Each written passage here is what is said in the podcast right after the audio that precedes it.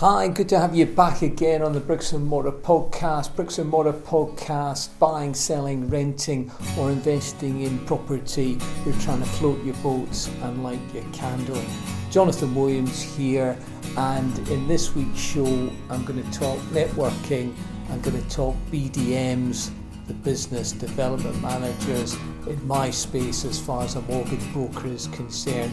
They're forever trying to contact you in order to make sure that they tick the boxes, that they see as many of their brokers as possible. It can be a bit of a bugbear speaking and dealing with the business development managers, but if I certainly take the view that they've got a lot of things that they can be telling you, and uh, I don't have too much of a problem in uh, meeting them and uh, finding out exactly what's going on with them. And finally, we'll talk about the exams. We've just had the prelims, and uh, yeah, uh, we, we've had a bit of a kicking as far as the prelims are concerned.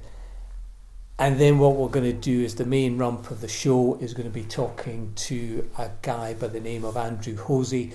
Andrew has started up with Rent locally. It's a letting agency. I interviewed him a week or so past, and uh, time to get that one on for you guys. But listen, let's talk networking first of all. We've got a networking event that's coming up at the Alona Hotel, and part of that is that I'm going to be doing a talk. So, if you're free at all on the 23rd of March between the hours of 3 pm and 5 pm, we're doing a networking event. Going to be a great event. Um, Kilbryde Hospice, who I'm raising money for, in the Highland Fling are going to be doing a bit there, uh, and I'm going to be doing a bit about networking. But the whole event really is going to be revolving around networking. So it'll be a great networking opportunity out at the Alona Hotel out at Strathclyde Business Park. I'll tell you more about that as the weeks roll on.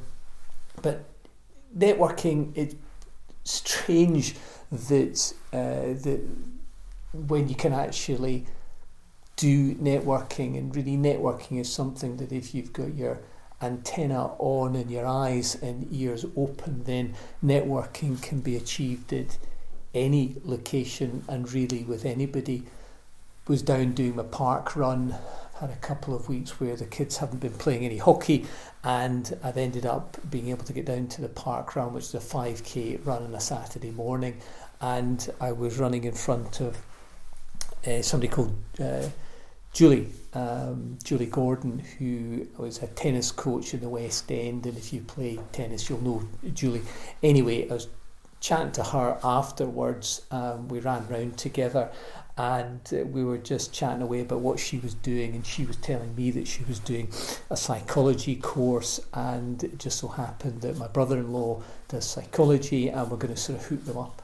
And then she then introduced me to her brother um, as you know, I'm always looking for interviews. Her brother owns a dozen or so properties in and around Glasgow and also down south. She said that he would be really pleased to come on to the show. And then she also is going to make an introduction to one of the directors at Speirs Gumley. I've been trying to get the owner of Speirs Gumley on the show for a couple of months. Um, and there you go um, I've got a lead in there, and that's absolutely fantastic. And as I, so, as I say, it was the last thing on my mind was that I was going to go down to Park Round Run uh, and get all these contacts. But it really is just so important when you're doing uh, networking that you just keep your eyes and ears open because your opportunities can really come from the strangest of places business development manager as well. There's another topic entirely. So, with me in the mortgage space, I get inundated with business development managers from all the major banks and building societies wanting to come and have a chat to me. I think that they have got to tick the boxes and make sure that they see as many of their client advisors as possible and sometimes you're thinking you know what a complete waste of time this is going to be because you just sat sit down, you listen to what they're talking about, listen to their spiel as far as uh, the products are concerned. Um, and I think a lot of brokers maybe take the view, what a complete waste of time. I certainly don't. I think that in order for me to become the best mortgage advisor possible, it's absolutely vital that I master each and every lender out there. So for me to speak to somebody who's got an in-depth knowledge of that particular lender's products is absolutely gold and, and really drilling them for uh, information is is so so crucial. The amount of times where I've spoken to business development managers and quite literally the next day or the next couple of days, a specific aspect that they've spoken to me about that I didn't know has allowed me to ensure that the criteria is ticked for some clients that potentially I would have had to have weighed waded through a dozen or so lenders trying to make sure that we were able to place the mortgage. So to me, business development managers are absolutely vital to meet as many as possible. And one of the ones I, I met just there last week was Craig Beattie of Aldermore. Um, now, Aldermore have probably got a, a difficult task insofar as a lot of the brokers perceive them not to be the most cost effective option. And I think it's fair to say that their interest rates are not market leading, and Craig would probably be the first to say that that was the case. But he is a fantastic business development manager insofar as he has got such an in depth knowledge of his product that he is able to uh, come up with scenarios where Aldermore becomes the best fit for a particular client. And I think that's the most important aspect of a BDM and anybody in sales, I guess, that you've got to know your product back to front, you've got to believe in your product. Um, and then, if your product isn't ticking the boxes for a lot of your clients, you've got to try and identify what the problem is. And one of the things that Aldermore have identified is that there sometimes is a lack or an inability, an inability for clients to be able to get as much funding out of a project as possible. And that's probably where they fit. Uh, they are very much uh, a type of lender who is prepared to think outside the box with regards to the funding side of things, and it was quite an eye opener to me um, the way that, that Craig had dealt with uh, the uh, the talk that I'd had with him, and, and as I say, hats off to him. Um, he's doing a, a good job there at at Aldermore.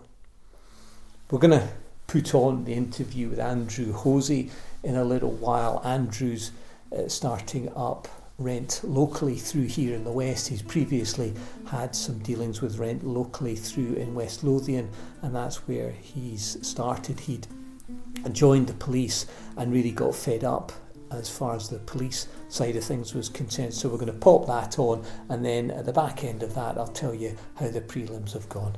I'll catch you on the other side.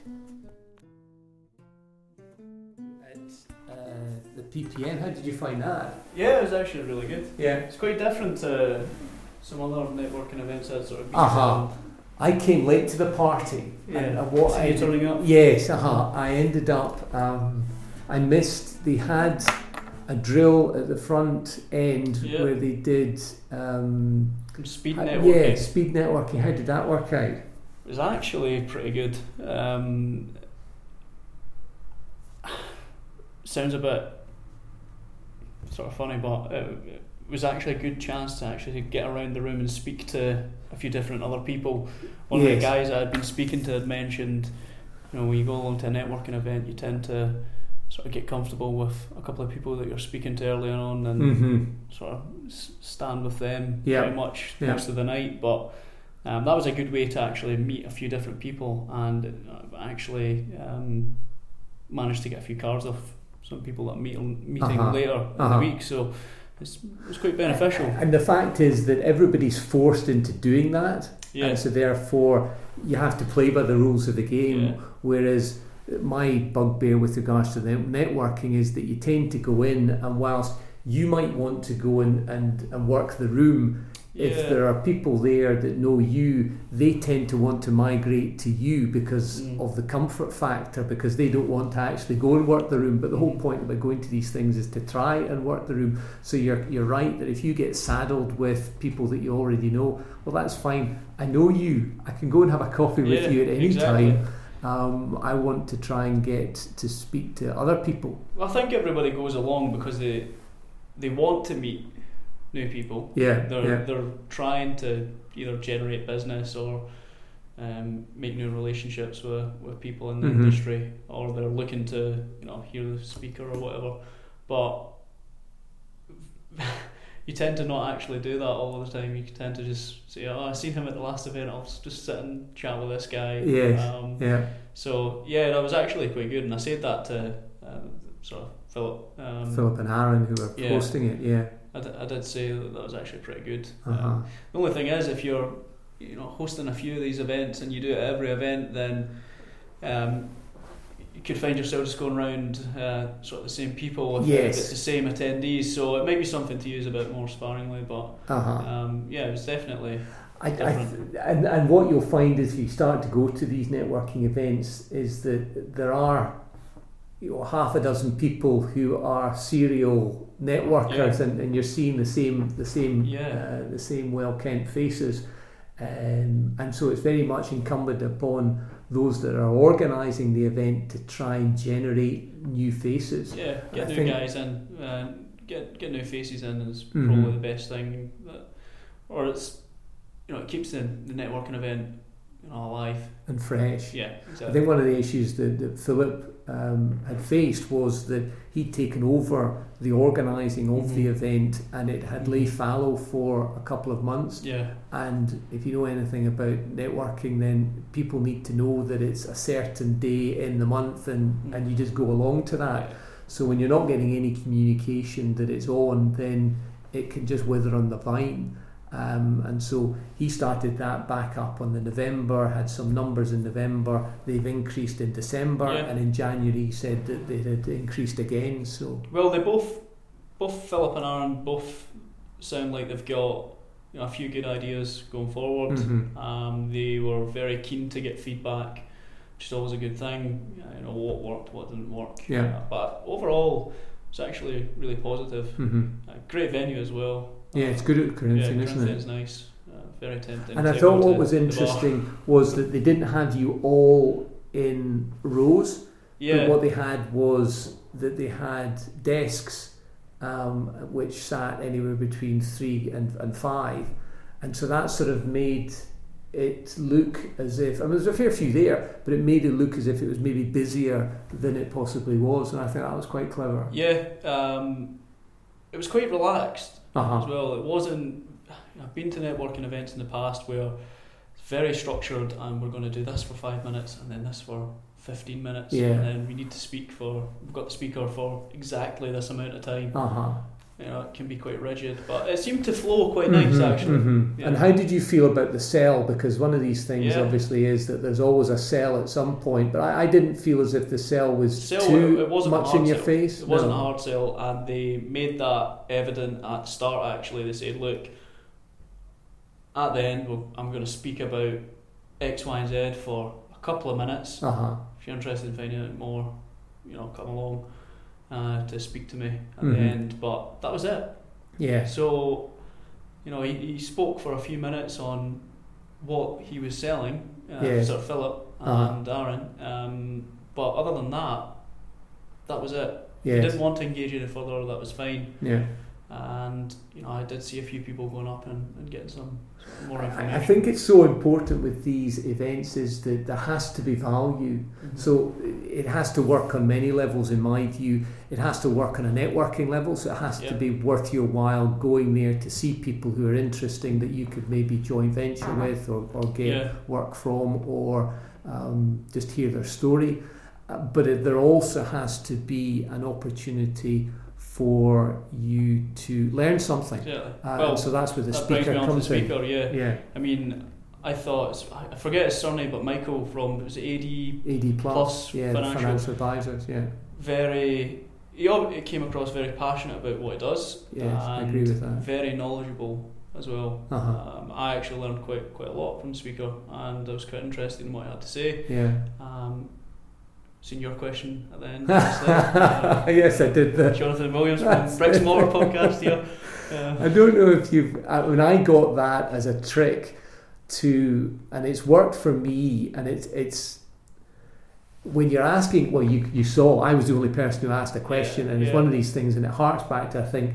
Um, when you were uh, at school and, and the teacher used to ask if there's any questions, he always Yeah. said, oh, for God's sake, don't ask me, don't ask me. And your heart's pumping as you're trying to ask the question. Um, but it's an amazing way, and I've certainly used this, that, and so few people do it, is that nobody ever actually introduces themselves mhm. and they never actually say what you're doing. And so, what I did there was obviously introduce myself as the host of the, the podcast, yeah, and therefore, people would then know who I was before I actually went up to speak to them afterwards. Yeah. And so, it was more an easier icebreaker because really what I was trying to do there at the meeting was to try and get more people a to listen to the podcast Yep. but b more importantly to get more people to come onto the podcast to do interviews yeah.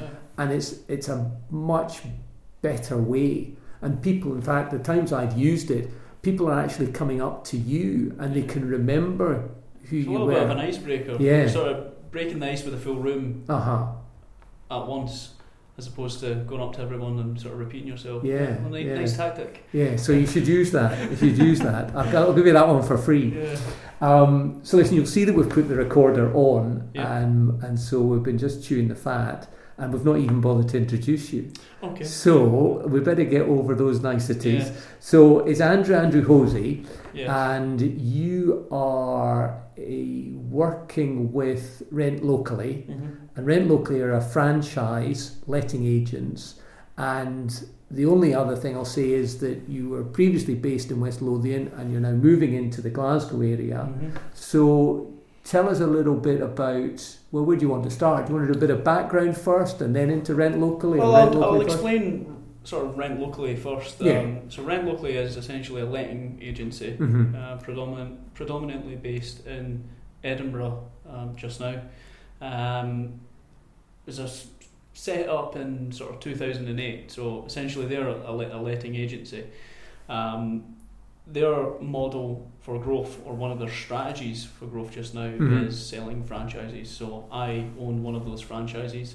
I did own the West Lothian area. I've sort of ported that across to Glasgow now, whilst retaining the the business I have in West Lothian just now. Yeah.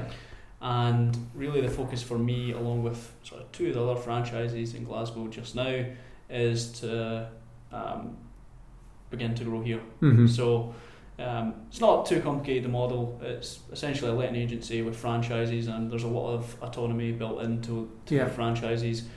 Gives them a lot of freedom to grow in the way that they want. Um, you know, there are sort of overarching values that have to be followed with the franchises, but Mhm. sort of aligned to my personal values anyway. So it's not. It's, it's not like a dictatorship. Yeah. There's a lot of uh, freedom and autonomy. So, so they offer you a sort of um, backroom service with Yeah. regards to organising all the legal niceties, Mm-hmm. and really it's down to you to bring the clients on, on board. Exactly. Yeah. It frees up my time uh, to purely focus on business development, generating leads, Mhm. meeting people, uh, drinking far too much coffee during the day, and yeah. So what they cover is things like maintenance, finance, any legal issues that come up, the sort of rent collection, um, Mhm. any rent chasing if that does arise. Yeah. So they cover a lot of the admin, which if you were to set up your own letting agency, you would have to either deal with yourself or you would have to bring someone in to help you. So it takes away that cost. Obviously, there is a you know cost to the, the franchise anyway for Mhm. that service, but Mhm. marginal in terms of uh, you know it's quite quite small margin in terms of if you were to do that yourself or if you were to bring someone in. Yeah. So it does free up a lot of my time to purely focus on you know, what is the best way to go about getting business, and how do I get both my name and the Rent Locally brand known in the Glasgow area. Mm-hmm, mm-hmm. Because it's a busy market in Glasgow. It is. And I'd be interested just to get your take before we sort of, I guess, go back and delve into your background, your take about how you're hoping to achieve growth in, in a quite a, a busy marketplace. Yeah, I mean, to say it's busy is maybe an understatement. it's, it's, close to saturated, probably. Yeah. Um, but what that does is it forces agents to be more competitive and both in terms of the level of service that they offer and in terms of sort of prices. So you know, landlords are probably going to be getting a little bit of a better bang for their buck. Mm-hmm. Um, I believe it's saturated in terms of how many agents there is in Glasgow. Yeah. However, I don't think they're that it's saturated in terms of you know, top tier agents who are purely focused on you know, working with their landlord, work, working with their client, and offering the best service they possibly can. There are discount agents out there, mm-hmm. um, but there is de- a definite market in Glasgow for people who want uh, something a little bit extra, not just your you know run of the mill letting agent. Mm-hmm. They they want something a little bit more. And, and what you were saying to me earlier was that you take more of a, I suppose, a holistic viewpoint mm. insofar as you're taking the, the, the client, the landlord, on a journey which will involve not only getting a tenant, looking after that tenant, but ultimately saying to the, the landlord, well, listen, how much are you paying for your mortgage? Yeah. When is that up? Do you not think that you should be maybe looking at trying to get a better rate? Um, and it goes on to insurance and it goes to all aspects of the property yeah. and you're trying to, to help them on those on those aspects as well yeah so typically when i sit down with a, a new landlord or, or a new client mm-hmm. rather not a new landlord uh, a new client if they've got a portfolio of properties they are usually pretty tight in some areas they'll have their sort of you know some remortgages that they've done lately. Mm-hmm. Um, they'll have an insurance policy that tends to cover them all. But just sitting down with the landlord and going through each property, going through what their cost is on each property, where can I not tighten up myself, but where can I say, you know, you're you're, you're paying quite a lot here for your mortgage. Mm-hmm you know, I've got a mortgage advisor that I work with, or you should really speak to this person because they might actually be able to, to help you with uh, some other costs, even contractors that they use to do repairs on their property. Yep. Do I know contractors that are going to be able to save you a little bit of money there, especially if you've got a portfolio where you have, say, 10 to 15 properties. I'd imagine that you want to have the same contractor doing all the work on each property, mm. and he would actually be able to work in some sort of discount for you for that business. So those are the type of nitty gritty things that I really look into yes. to make sure that you're getting as much of that yield as possible. Uh-huh. Um, yeah, we go down to sort of minimising, you know, vac- vacant periods, all, all, the sort of normal letting agent mm-hmm. type stuff. Mm-hmm. Um, that's obviously part of the sale, but the real USP is the relationship building and sitting down and really going through the portfolio, hmm. taking a, an actual interest and, and trying to make the landlord as much money as possible. Yes. Because ultimately, it is a business. It is about making money. Um, I need to justify my cost. So, um, if I can save, you know, more than I actually cost, that's always a, a good conversation to Absolutely. have with the client. Absolutely. Um, yeah, the the yield aspect is one that is clearly going to be coming into, if it hasn't already come into very sharp focus in yeah. the next three years with the interest rates um, or, or the the uh, the tax changes. So any ability that a letting agent has in order to increase that yield is is going to be a good thing. And I think probably moving forward there will be an expectation amongst the landlord community that that's what they expect and yeah. they want more from their letting agent. Well, that's the market that I look to capitalise on. Mm-hmm. Those are the type of landlords that I want to be working with. Yeah. Uh, that are taking a little bit more of a professional view on their their portfolio. You know, we do help sort of landlords that sort of accidental landlord, if, mm-hmm. if you will, mm-hmm. uh, they, they can still get a tailored service that suits them, but the service does benefit those who have a portfolio most. But you know, we would never turn away business. Um, but we'd, we'd always look to sort of sit down and tailor a service to everyone's individual needs. And yes. Certainly, extracting the most value from your portfolio is you know, paramount. Uh huh. Yeah. Absolutely key. Okay. Um, what about the new legislation that has come out? I've, I've been hearing all sorts of stories from estate agents and letting agents saying that they're just being bombarded by landlords to the extent that they're now after the first 28 days, tenants can just walk after another 28 days. So you're six months short assured tenancy. It seems to be now very much geared towards the tenant yeah. um, rather than a middle ground. Um, and a lot of landlords that I'm speaking to are saying, listen, the, the game's up, I've, I've had enough. Have you got a, a view as to how the, the new legislation will have potentially affect the market? Yeah, I mean, I think we just have to have sort of a common sense conversation on it. Really, mm-hmm. our tenants aren't looking to move in and move out immediately. Yeah. Um, certainly, if you do your due diligence when you're moving a tenant into a property, mm-hmm. you're going to cover things like how long they're looking to stay in the property. Yeah. Um, you're going to get a feel for what kind of person they are. You know, do they work in the area? How easy is it is it for them actually just to be jumping around? Mm-hmm. They have a family. Um, I think once you cover those things with your your client who possibly has concerns, you can actually put a lot of those concerns to, to bed. It certainly does benefit the tenant more mm-hmm. than the landlords just now. Yes.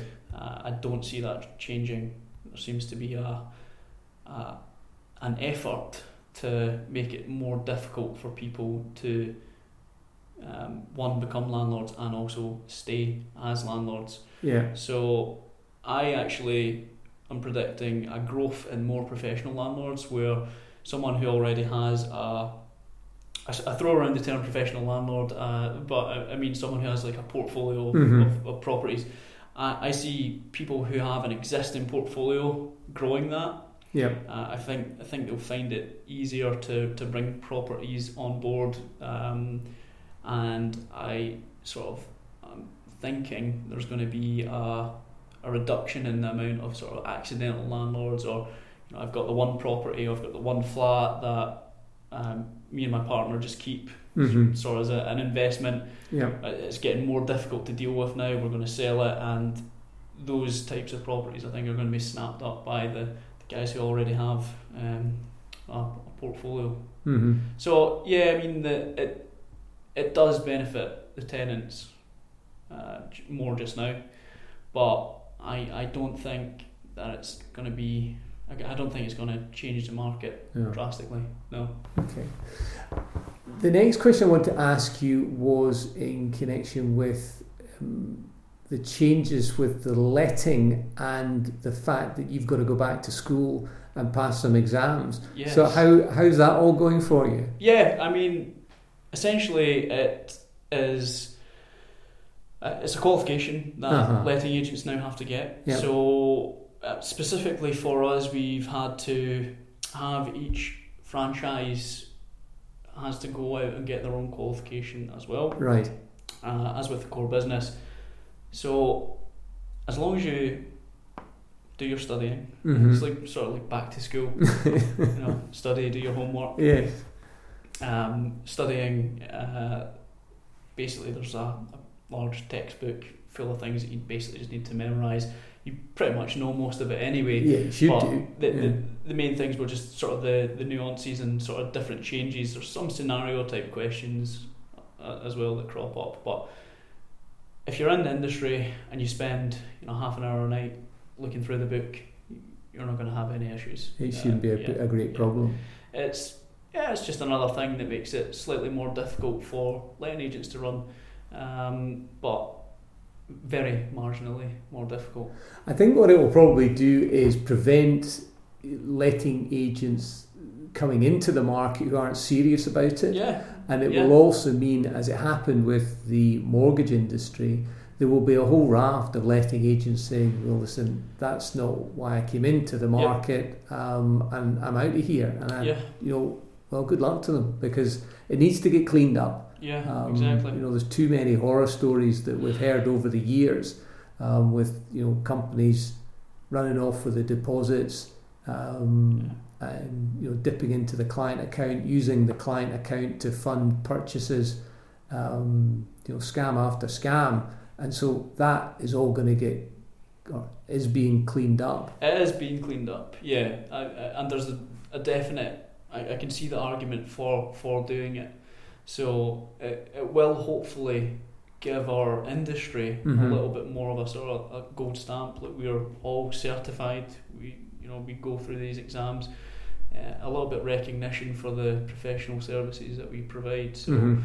Um, so that's positive, I'd, I'd say, and um, I'd say maybe the only difficult thing or the, the only negative might be if you're a, an agent or an agency that's just starting and then you've got to go through all this and Because there'll be cost be- implications Yeah, with regards so to that. Because these comes back to these cost. exams, I guess, won't be cheap. No, they're not. Um, but it's, it's not even just the exam; it's buying the actual books, the study materials. Okay. There's, there's a cost to this yeah, as well. yeah. yeah. quite substantial actually, um, just for Oh, study materials. Yeah, I mean, if you've ever been involved in the online educational uh, area, um, you'll know that it's not the sitting of the exams. It's it's the course, um, it's the coursework, it's the uh, the documents, etc. I mean, that's the thing that bleeds you dry. Yeah, yeah, definitely. So that would be my only concern. I've not thought about it enough to to have more of a sort of stronger view on it. But uh-huh. you know, um, It needs to be done. It needs to be done, and so therefore it will just get done, and and you'll move Yeah. on. Yeah, exactly. So we've got until September for us all to be. Um, So the clock's yeah, ticking. Yeah, yeah, it's ticking away. Yeah, gotta get my pencil out and start start revising. there was never never one that was great for revising when I was in, No? in school or, or doing homework or anything Right. like that. Yeah. Push to do that. Had to sort of Yeah, do that yeah. more. Uh, Strong I'll, kick. I'll do it at the last moment. Or try and wing it. Yeah. Because property, you've come to property. You're how old? Twenty five. Twenty five. Yeah. Still young, young buck. Um, but you, property wasn't the first thing. No, it wasn't. So you came out of school. What did you? You ended up going. So I came out of school. I ended up uh, working in a credit union. So it's like a small sort of community bank. Well, It's Yeah. a financial cooperative Yes. as opposed to a bank. Yeah. Um, I worked there for probably a year and a half, Mhm. um, and then actually joined uh, public service. Well, the public service. yeah. And what part of the public service would that be? Yeah, it was uh, Lothian and Borders Police as Ah, a, a right. police constable. Yeah, Okay. um, which is now Police Scotland after Uh-huh. the amalgamation. yeah. And yeah, I spent a good What on earth? there. What on earth made you want to do that? Yeah, have, you, have you got I- family who are in the police? No, I didn't No? actually have too many strong reasons for going into the police. Actually, That's maybe it why seemed, you're not. It seemed like the right thing to do at the time, and that, yeah, That's, maybe why you're not. You're not there now. yeah, right. So, and you did the training up at T- Tulliallan. Tully is that what they Allen, yeah, Right. Okay. Yeah, Tulliallan, just uh, outside Alloa. Uh huh. It's an interesting place. Yeah. Sort of kicks you into shape a little. Yeah. Um, nowhere near as bad as I'd, I'd imagine any of the actual guys in the army get it, but Yeah. yeah, I mean there was drill and uh, a lot of sort of uh, lot of study, studying uh-huh. and learning and There's a lot of stupid people. just gonna think how to st- structure this answer. yeah, Is it a high bar? certainly. When I joined Lothian and Borders, there was a high bar. Uh huh. and it was it took me the application process took me 13 months to complete Holy moly. so various Right. different um, stages that you had to go through Mm-hmm. because of the circumstances just now I don't want to say that bar's lowered but it's significantly quicker to, to join the police service now Right. than, it, than it was at the time Uh huh. um, some of the guys that are coming in just now it's three four months Yeah. it's taking them from the day they send their application to the day they actually join. Uh huh. Uh-huh. So I think that reflects a higher turnover of officers now Sure. in in Police Scotland. Mm-hmm. But certainly Lothian and Borders Police was very high bar. Um, I, I think I was told at the time I was the youngest officer to join the force in five years. So, All right. Okay. so f- five years in, in front of me was was some guy I joined that was the same age. But Uh huh. yeah, so I, I joined pretty young, but definitely worth it in terms of life experience and um, putting me into property actually, because that's how I built up enough funding to buy my first buy to let. All right. Okay. there, We'll there was- there was a, a, a good reason for it. hmm And so when you went in, as I think most people who join the p- police, they see that as a career and, and it goes can go in all sorts of different directions.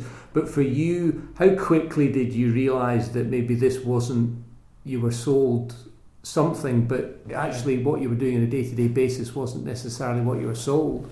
Yeah, certainly after the amalgamation of the eight forces into Police Scotland, Mm-hmm. there was a definite shift in working environment Right. and it sort of felt like I don't want to speak for everyone but uh, that's in the force but it sort of felt like um, it was do more work for the same pay kind of thing Mhm, you know, mhm. it was piled on um, a, a few other things obviously drastic reduction in police pension Yes. there wasn't the sort of golden egg at the end of the tunnel Mhm. anymore Mm-hmm. um, so those were a couple of contributing factors, but though, you could say those were the push factors, but there were pull factors pulling me um, towards them. One of them being obviously property, Yeah. a little bit more um, sort of autonomy, being able to work a little bit more freely. Mm-hmm. Um, the police service tends to be what you are. You're a police officer, and you're a police officer when you go home. You're a police officer when you're at work. And did, did you find that, and I've got various friends that I've grown up with who, who were in the police, and what tended to happen was that because they were policemen and because they had, some of them had strange hours, they ended up making friends with policemen, and then Yeah. suddenly your whole life Yeah, surround was surrounded by people in the police. yeah. And it became sort of quite, or from the outside, it appeared quite insular. Is, does very that much so. did that seem to sort of start to happen for you? Definitely. Yeah. It's it's uh sort of I don't know what the the right term is for it, but you're obviously socialising together Uh-huh. and it becomes a, a little bit of a clique's not the right word, but it's you, you're sounding ideas off of each other that always um, tend to be in this one group, and the one group sort of there is a term for it, but Uh-huh. I, I can't. It's sort of Well, the psychologists will have a field day with that kind of thing, I would guess, But it's very, it is very insular. Mhm. Um, you are sort of separate.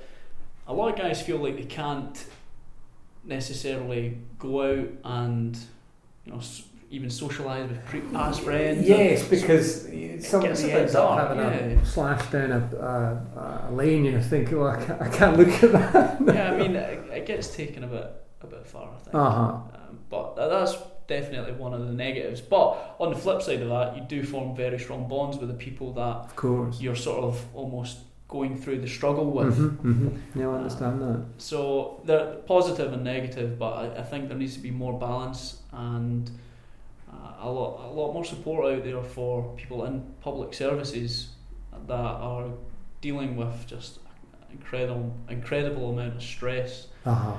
Um, sort of you hear figures thrown around all the time, but You wonder, you wonder if that will now start to come to light, given the fact of the mindfulness movement and the Yeah. depression coming out, and and the, the various things that are coming out in rugby at the moment and in sport in general, um, with regards to, to that sort of psychological side of things. yeah, I mean, in the in the police there was always someone off on stress. Uh huh. And after Police Scotland, I personally seen an increase in that just from people in the station. I Yeah. don't have any sort of official figures, Uh-huh. um, but certainly uh, things like public sector stress, even just stress in general working environments, Yeah. and also sort of post um, sport uh, uh-huh. where, where, there's a lot of uh, depression that sort of accompanies leaving a sport and um, having to deal with the fact that you no longer have that thing you that you were sort of fighting famous. for every day or yes. you were famous for. Uh-huh. You know, There's the, not that adulation yeah, yeah. suddenly. So that's certainly something that seems pretty common among sportsmen and women mm-hmm, is mm-hmm. when they leave a sport, almost this the, the lifting of this pressure is leaves a vacuum for um, you know depression or um, other sort of mental illness. Uh-huh. And I don't know if it can be sort of similar to you know when people leave a, a service, uh, they they're, they're used to having all this pressure on them, and then when they leave, you know, it leaves that vacuum, and suddenly all the sort of bad thoughts start creeping in. So uh-huh.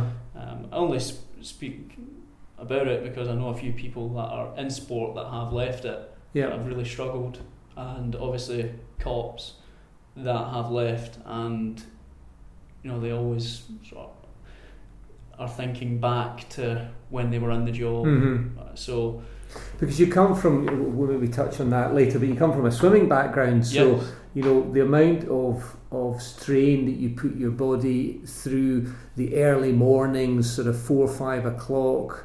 Um, the fact that you've got to have your, your parents probably take you to the swimming pool, so there's a sort of stress there in that relationship.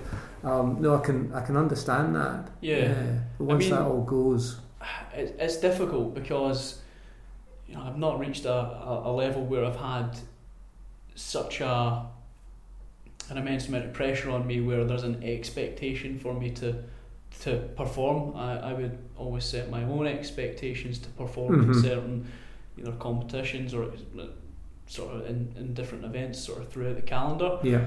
But if you are someone who's at the top of their game and you've got fans and uh, there's an expectation for you to perform at a certain level mm-hmm. because you've done something in the past. Yeah.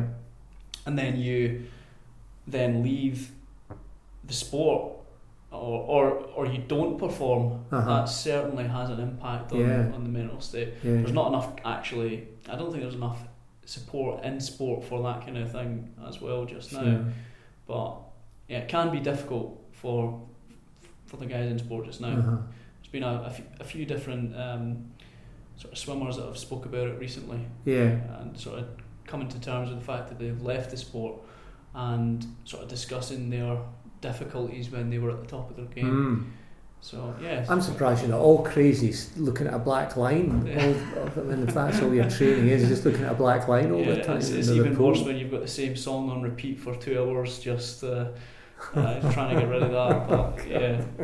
Listen, let's talk property. Yeah. Um, you mentioned in the passing about buy to let. Obviously, you know into that mm-hmm. uh, side of things. So, your first property, buy to let. T- t- talk us through, walk us through that experience. Yeah, well, I sort of got took a lot of the advice from people that were in my family um, that had property or that um, sort of knew a little bit about the, the industry mm-hmm. and decided how I wanted to go about it. So I just wanted to get a buy to let mortgage. So I bought a property in West Lothian, which I still have just now, mm-hmm. um, which basically is two bed ex council terrace uh, in a good area, attracts young families. So they are, yeah, sorry, that, that's been sort of tenanted basically constantly for the past sort of five years. Right. So I, bought it quite young. Uh-huh. It was quite difficult to get a buy to let mortgage. Yeah, because you were 25, you were what, yeah. 20? Yeah, so I, in, in, the police at that stage? Yeah, or, yeah. So, so that was that was the the, the strength that I, that I yeah. had was it was a secure uh-huh. job that um, really. And so was that the first property that you bought was a buy to let? You didn't buy another property and then that was your second property? That was the first one right. that I that I managed to secure. Right. So this was sort of before it was tightened up yes. in, in, terms of securing properties. But yeah, I had a good mortgage advisor that I was working with, uh-huh. and he managed to to find me something that was going to work for my circumstances. Um, and the the lender was happy to to, to accommodate you. So, so you got that one then. Um, and what was your major fear in going into the buy to let? What, what were you thinking? What kept you up at night thinking, oh my God, I hope I don't have to fill in the blank? Hope I don't have to pay this mortgage if no one's living in the property. right. So was it finding a tenant that was the yeah, big issue, I, or, or who's going to rent this? I became very geeky in terms of mortgages and legislation, mm-hmm. but I didn't really know too too much about sourcing tenants and, yeah. and letting agents and that whole sort of side of things. Mm-hmm. But it was actually rent locally that right. found me a tenant. Good. So yeah, I, I, I had a chat with, with with them and they actually found me my first tenant. So now poacher turned gamekeeper. Yeah, exactly. And so what's your portfolio looking at the moment? Have you got that? The only so one I've you've got, got? got a, one that I have as a buy to let. Mm-hmm. Um, I was on the cusp of bringing another property on board. Mm-hmm. However, I actually used that that money that I had set aside to start rent locally. Right, buy so, into the franchise. Yeah, yeah. right. Okay. So it was it was one or the other, and yeah, it was a yeah. sort of toss up. So I, I wanted an environment where I could be a little bit more sort of free and be able to do what I enjoy, which is meeting people, build, building relationships, mm-hmm. and you know giving them a, a good quality of service. So rent locally at the time seemed like the the best option, and um, yeah, I'm happy to say it's still working. Good, good. So moving into Glasgow, have you Yeah. got a sort of game plan as to how you're going to build rent locally in Glasgow? And Yeah, if you well- could share that, that would be interesting. I sort of mentioned to you before, and it's uh, really the, f- the first sort of six months is a, a definite effort to meet as many people uh, in the Glasgow area as possible Mhm. and start to build up relationships. And by Yeah. people, I mean anyone that's coming into contact with landlords, professionals, mortgage advisors, solicitors, financial planners, etc Mm-hmm. those type of guys. Um, also meeting a few other agents in the area as well, just to get their take on the market. Mhm. And we're in the industry, so why can't we meet and have a have a coffee and a chat, Sure. and get each other's views? So also work alongside the other two franchises. So there's three franchises with rent locally in Glasgow and the surrounding areas. So work quite closely with uh, both Michael Quinn, who has a franchise here, and David Watt, who also has a quite a successful franchise just now. So Okay. um, work quite closely with those guys and see if we can really start to increase the brand awareness in Glasgow. Mm-hmm. But certainly for me, first six months is meet as many people as possible, build as many relationships as possible, as opposed to how many properties can I bring on the books in the first six months. Yes. So we've got that leeway in that there is existing business in West Lothian that's sort of fueling the, the, the new fire, as it were. Mm-hmm, mm-hmm. Okay. Um, so if I was able to help you, then it would be introductions to those people Yeah. that you had, had mentioned. Yeah. Okay. Absolutely. Um, Introductions to anyone who's in the industry, as Yeah. it were. Yeah. Uh, speak to as many people as possible and learn from as many people as possible. Yeah. I'm obviously conscious that you know I'm new to property in the sense that I've only been in it for two or three years. Mm-hmm. If I can meet someone who's been in the industry, you know, twenty plus years, they've got knowledge that's going to be invaluable. So those are the type of guys and women that I want to meet. Mm-hmm. Uh, learning and building relationships, Sure. definitely. So very much getting out there, pressing the flesh, speaking to those who are in the industry, Yes. um, and those are the people that you'd like to meet. Definitely, yeah. Good, good. And what about your portfolio then? Are you thinking of, of hopefully trying to expand that? What, what do you, where, where do you see that going? It's an itch that I will scratch. but Uh-huh. Hundred percent focus just now is on, On the the, business. the business, yeah. So, yeah, that's a short answer. Okay. Um, so these, do you have goals that you've set out as to where you want to be in 12 months' time, in, in 18 months' time? What, what are you doing Yeah, with I- regards to I- that goal setting kind of thing? I do have goals. I do write them down, Uh-huh. um, and I also write the process of how to achieve them. Right. So, you know, the, the- one of the processes just now is I've got or the goal is to you know, build as many relationships I can within the first six months of being in Glasgow. You know, how am I going to do that? I'm going to list all the mortgage advisors. I'm going to list all the financial guys. Yeah. Um, I'm going to basically speak to as many of them as possible Mm-hmm. that I can myself Yeah. and get their recommendations on who I should speak to as well.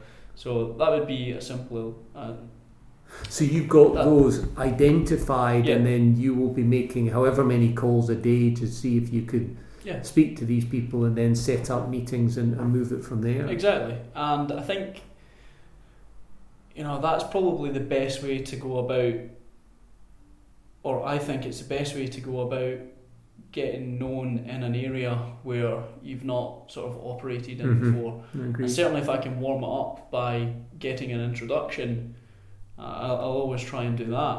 Mhm. But um, sometimes you do just have to pick up the phone, and you know it's cold, but my name's Uh-huh. so and so. I work with. How do you, how do you do that? Because I spent certainly probably the first three or four years of my legal career doing exactly what you're doing, phoning up, and to, to extent I still do that. Yeah, Um, phoning up, it was mortgage brokers back in the day when I had my legal hat on, um, and it was quite, quite well, it was difficult, um, but to a certain extent, I I enjoyed it, and I think you've got to have some sort of preser- perverse pleasure in in doing that. Yeah. Otherwise. For a lot of people, cold calling is just something they would rather stick needles in their eyes. well, it's. I think you've got to get over the fear of rejection. I mean, what's Uh-huh. the worst that can happen? Yes. Really? If they say no and call you a few nasty names, but Uh-huh.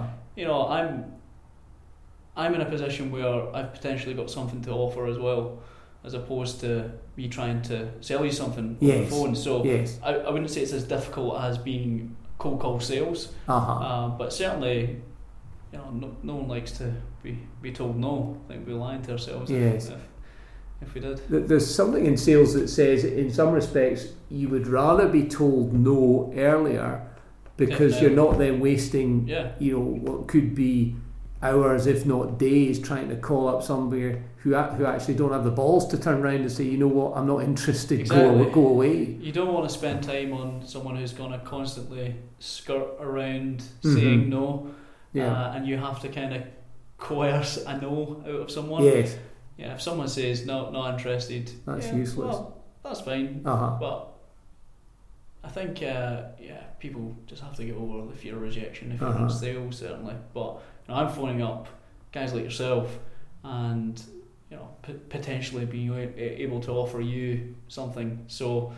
Um, it's, it's not as difficult a conversation. Yeah, I think that's what you've got to come across as being, and certainly I've tried to do this whenever I've made cold calls, is to try and offer value to the person. Yeah. That not come across as trying to sell anything at all. Because Yeah. ultimately, what you've got to do is you've got to, first of all, get that rapport. You'll know whether or not you've got the rapport with the person because clearly nobody's going to sell you and uh, give you anything, give you any work unless they like you. And they're not going to like you unless you've got a rapport. Exactly. So once you've got the rapport, then you've got the relationship, and then and only after that, once you've got the relationship, there may Yeah. be some work that comes out of that. But I think, from my point of view, you've always got to be giving, and Yeah. there cannot be, I don't think, an expect an expectation on yourself that you're going to get anything back. Yeah, you've got to sort of give. It's like a relationship. You don't give to receive. Yeah, You're, you're Yeah, given because yeah. you. you but that's difficult, though. That's difficult. But, but then I think it's it's pretty obvious that you've struck up this relationship because you think there's a, an opportunity for, for, for you, you personally to you know generate business. hmm Um, I think that just goes without saying. So it's not like the the person that you're you're working with or you're giving business to is going to be oblivious to that. Um, if that makes sense. Yes, no, that makes perfect sense. But it's the hardest thing to continue to give somebody something and you're not getting anything back because t- listen, I cannot believe that there's nobody out there. So, for example, if I had a business to give to a solicitor, Mhm. okay, and uh, I gave him lead after lead after lead, and I got nothing back, there would come a point I mean, it's hard not to come to that point that you say, you know what, I'm not getting anything back. Yeah. But that's the wrong attitude because he might not be able to give you Yeah. a mortgage, he might be able to give you a name Exactly. that will unlock something else. He might, so to a certain extent, what you're looking for is not necessarily fee earning income, but even just a name that you can then go behind him, get into his sphere of influence, and then tap into that because there'll be somebody out there, in my case, who will need a mortgage. There will be somebody out there who needs to rent property. yeah. Um, So I mean, I suppose it comes back to how much weight you put on the relationship. If you're purely looking for it to be transactional and for you to one for one. yeah, Uh huh. then it's, it's It not can going to never work. work. It's not going to work. No. So it might be that you have relationships with people that you only give leads to. Mm-hmm. That's fine, as long as you value that relationship. Then it doesn't really make too much of a difference Uh-huh. because there will be someone out there who's giving you more leads than you pass them. You might not be It able works. to. for- You're co- yeah. you're quite right. You're Yeah. quite right. Whilst you're not getting anything back from them, the the converse might be true that you're getting something from somebody else. You else. might feel bad that you can't pass someone a lead because you've received one, but Uh-huh. that's just how it is. Yeah. I think if you're able to say to them, "Look, I've not got anybody that I can actually pass to you physically," you know. Here's a name. I've How else this. can I help you? Yeah, is there Yes. anything else that I can do to help? So so not only do you have to go to the person. Um, and give if you're giving them the leads, you give them the leads. But I think you need to identify to them how they can help you, and Yeah. almost try and help them to help you. Exactly. because sometimes they will have so many people that they could get could could help you but because they don't know what you're actually looking for Yeah. it's impossible then for them to give you anything Yeah. i find that i'm a member of the bni and the bni is very much about this thing called giver's gain which Yeah. means that you give give give and you know if you get something back that's great but you're giving okay because ultimately The, Well, the what room you're give to saying, you. That's right yeah. Yeah. yeah, it's all very american Yeah. uh, but it does work. I mean, I've been in for two or three years, and I do think that it does work. Um, but what and they encourage you to do this thing called a one to one. So you stand up on a on a Friday, as I do it, and you do a sixty seconds, and you say to the room, you have to be specific. yeah. Um, so I say I want to see, I want to speak to letting agents, solicitors, um, and, and mortgage brokers or whoever, and then I give them a specific name, and everybody to a man and woman writes the name down, and I don't generally get much back from that. But when I do a one to one, which is what we're having at the moment, and I say, and, and there's this question that we all ask, of, well, how can I help you? And I, I say that exact thing that I've been saying for the last Yeah. six weeks, and they turn around and say, oh, I didn't know you were looking for that. So you, you actually have Yeah. to, to engage in the Yeah. pe- with the people, and you can't, en- and you have to then create that rapport relationship, and then once you've got that, then it's much easier.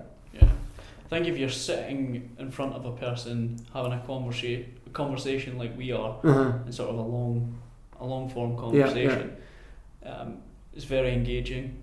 You, you kind of read each other's body language. Uh-huh. If you're sitting in a group, you tend to sort of the mind wanders slightly, and Yes. you might hear certain things. You might not pick it up. Mm-hmm. If people are standing up and they're nervous about giving, you know, a sixty second s- speech or They're more concerned about that than they are about listening Yeah. to anything else. They're more concerned about saying, you know, uh, grasping the attention of the room and saying, right, guys, I need this, this, and this. Can you help me this week? Oh, this is a little bit about the business. Obviously, Uh-huh. you, you, you know most of that anyway, but can you find me X, Y, and Z? And if you're slightly nervous about asking for that in front of the group, um, you're, you're probably not going to be nervous about having a one to one conversation with No. someone. So that might detract from the, the whole group setting, but certainly in a one to one um, conversation, it's, it's a lot easier to to read someone and, Mhm. and, and actually bounce ideas off each other Yeah. and you know sort of meander through a conversation as a, as opposed to people sort of daydreaming. Uh huh. Uh huh. We've all been there. We've all been there. Yeah. Uh, what about mentoring? Has anybody helped you throughout your, your career? I mean, you, you obviously went into the police. uh, and then found property. Anybody who has, has helped you along the way that you've thought, gosh, if I hadn't stood on their shoulders, I'd really be struggling? Um, yeah, I'd say I've had more mentors in sport than I've had in necessarily property. Yeah. I've definitely had, and sort of the sports mentors have have more taught me values that I've been been able to apply to to, to business as opposed to yes, there being a direct, direct link. Yeah, it's yeah. been more passive. Yeah, yeah. Um, there's definitely been guys in property that have given me some great advice and mm-hmm. that I've worked with that have sort of been a, a mentoring role, but. It, it's yeah. amazing that when you get in and, and compete at, at any sport to a reasonable level, that there is so much that you learn by playing that sport and so much that you learn by speaking to mentors that is transferable. Yeah. And, and that's, I think, why you'll find that top sportsmen generally are very good at business. Yeah. No, there, there's a definite. If you can apply the hunger and the fight, drive that you had in your sport uh-huh. To a business, then and, and you're doing it in a smart way, it's something you're passionate about, yeah. then it's, it's almost the perfect formula. Mm-hmm. It'll take time, but these individuals tend to know that it's not going to be easy, that you're going to have to fight the fight the lows and sort of try and ride the highs. Uh-huh. So uh-huh. it's there's definite benefits to being involved in sport um, and taking those skills, definite transferable skills. Yeah. I relied heavily on my sporting background to actually get into the police. Uh, it's very the, the police interview pro this sort of process is very competency based. So there'll be a set of competencies that they, they would look to get scenarios from you on. Mm-hmm, mm-hmm. You know, still being quite young, Yeah. I didn't have too much work experience. I had to rely heavily on um, experiences outside the workplace, and a lot of them came back to being involved in sport. Yeah, yeah. So, yeah, there's definite transferable skills that can be used. Okay, good, good. And the swimming, you're getting back into your, your Yeah. swimming you were saying Yeah. earlier? So, just joined City of Glasgow swim team. Um, managed to make it into their um, top squad somehow. Uh, so I had to pay the coach. But, No, but I mean, City of Glasgow is you were telling me that the City of Glasgow is you maybe top. There's, there's top three swim clubs in, in Scotland. Yeah, I'd certainly rank them in the top three. Yeah. yeah. Um, d- most definitely, yeah. I'd certainly put them top three. Uh huh. Um, I've managed to get into the their sort of top squad, so started there in August. Got a few big goals for the, the season. Yeah. I want to compete at a few competitions that I've, I've not been to before. So yeah, it's looking it's looking good so far. We're on the correct trajectory. Good. I think Good. my coach might say different, but yeah. Excellent. Well, listen, I see that my uh, battery is beginning to show low, so we'd Okay. better walk you through to the exit. Yep. Um, just we'll run through the first uh, the, the ten questions that we always ask our Mhm. guests. If you've ever listened to the podcast, you'll know these are coming. Yep. So, first job, Um, credit credit union. You yeah. said okay. Yeah. Credit Um, union worker was my title. Right. And f- first arrest. First arrest. Right. Didn't see this one coming. I can't remember it. It's not. It obviously wasn't exciting. It was probably Right. a shoplifting or, or sort of small fraud or Right. something like that. But yeah, there, there, there was there was quite a lot of arrests. Uh-huh. Yeah, it's very very common. First medal, sporting medal or otherwise. Sporting medal. I think it was actually for football. All right. I have a memory of must have only been about five or six receiving a little trophy. I think it was more of a participation trophy. Right. Than, than Oh, you millennials. It's all about the participation. um, first year football. Would it be Fir- first year football, golf or football? Football. Yeah. Yeah. So I'd probably say if I had to pick a team, I'd say Celtic. Right. But yeah, that's, that's all I'd say. Good. Don't want to Um, be too polarising. we come to the west, so okay. you've already lost half your audience. Uh, Um, first car. uh, Renault Clio. Okay. Yeah. 06. How much did you pay for that?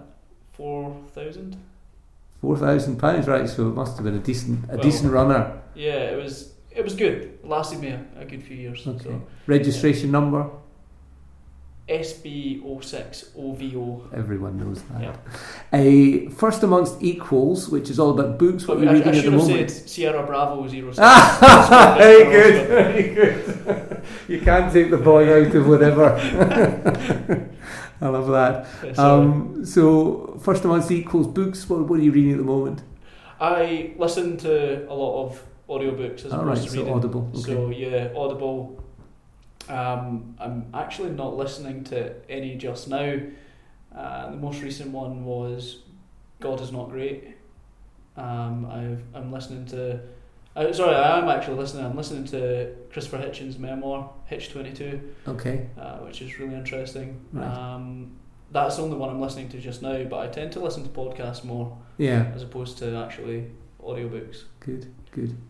Um, and first client, first uh, landlord client that you got at rent locally. Um, do you want his name? No, no, no, no. Just how did you go about getting them? Uh, so it was it was about a week after the business was set up Uh-huh. actually, and it was a cold call. Fry was advertising his property on Gumtree, and I said that looks like a pretty All good right. So you called him up. Oh, Yeah. Excellent. So I called him up and Good. managed to bring him on board. Great. He's still a client just now. He's got a couple of properties with me.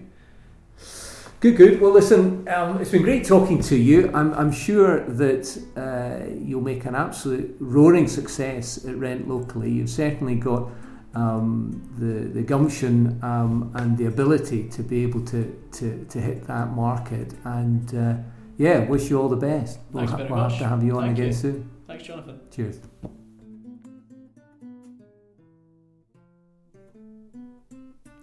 So that was Andrew Hosie. I'd actually had a chat with Andrew. That was a second conversation I'd had with him, and it was really good to get to know him a little bit more in the second interview. It was, in fact, when we pressed the record button, it was the second interview that we had uh, with him, and uh, I'm sure he'll do well. He's come obviously through from uh, West Lothian, and uh, I'm sure if you can all give him um, a great deal of support, then I'm sure he'll be a huge success.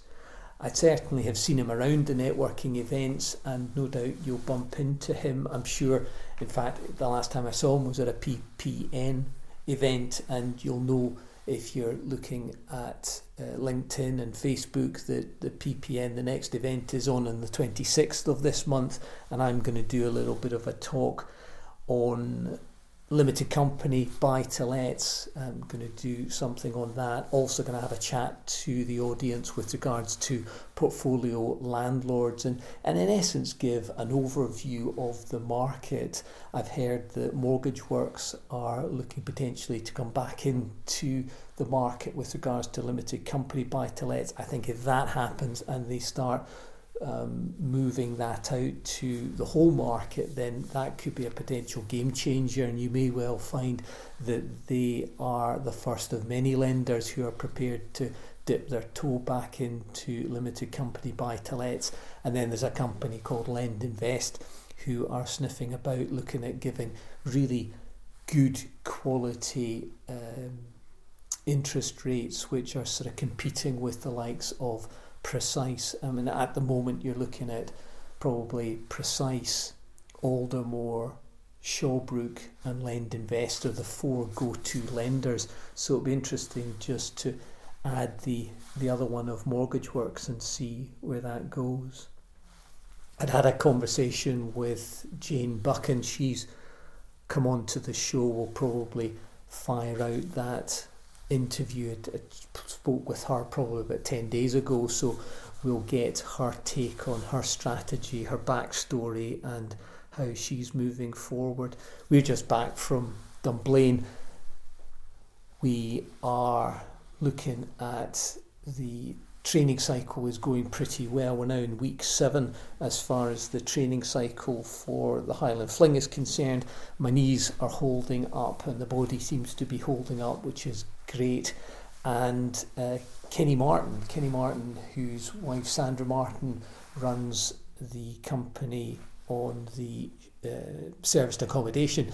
He's an architect, and I've been invited along to do well, he's doing a, a, a seminar in connection with land development or land development workshop. So I'm going to pop into that next week and see how that goes. So it's busy, busy, busy at the moment. Um, the FCA are still chuntering away with the application, and uh, yeah, hopefully over the next week or so we'll get the direct authorization numbers, and then we can really start cracking ahead with the mortgage side of things. So I'm going to kick off here. I've got to go out for another run. Um, you've been listening to the Bricks and Mortar podcast. It is your property podcast. As ever, we're trying to take a sideways look at property. We'll catch you next week.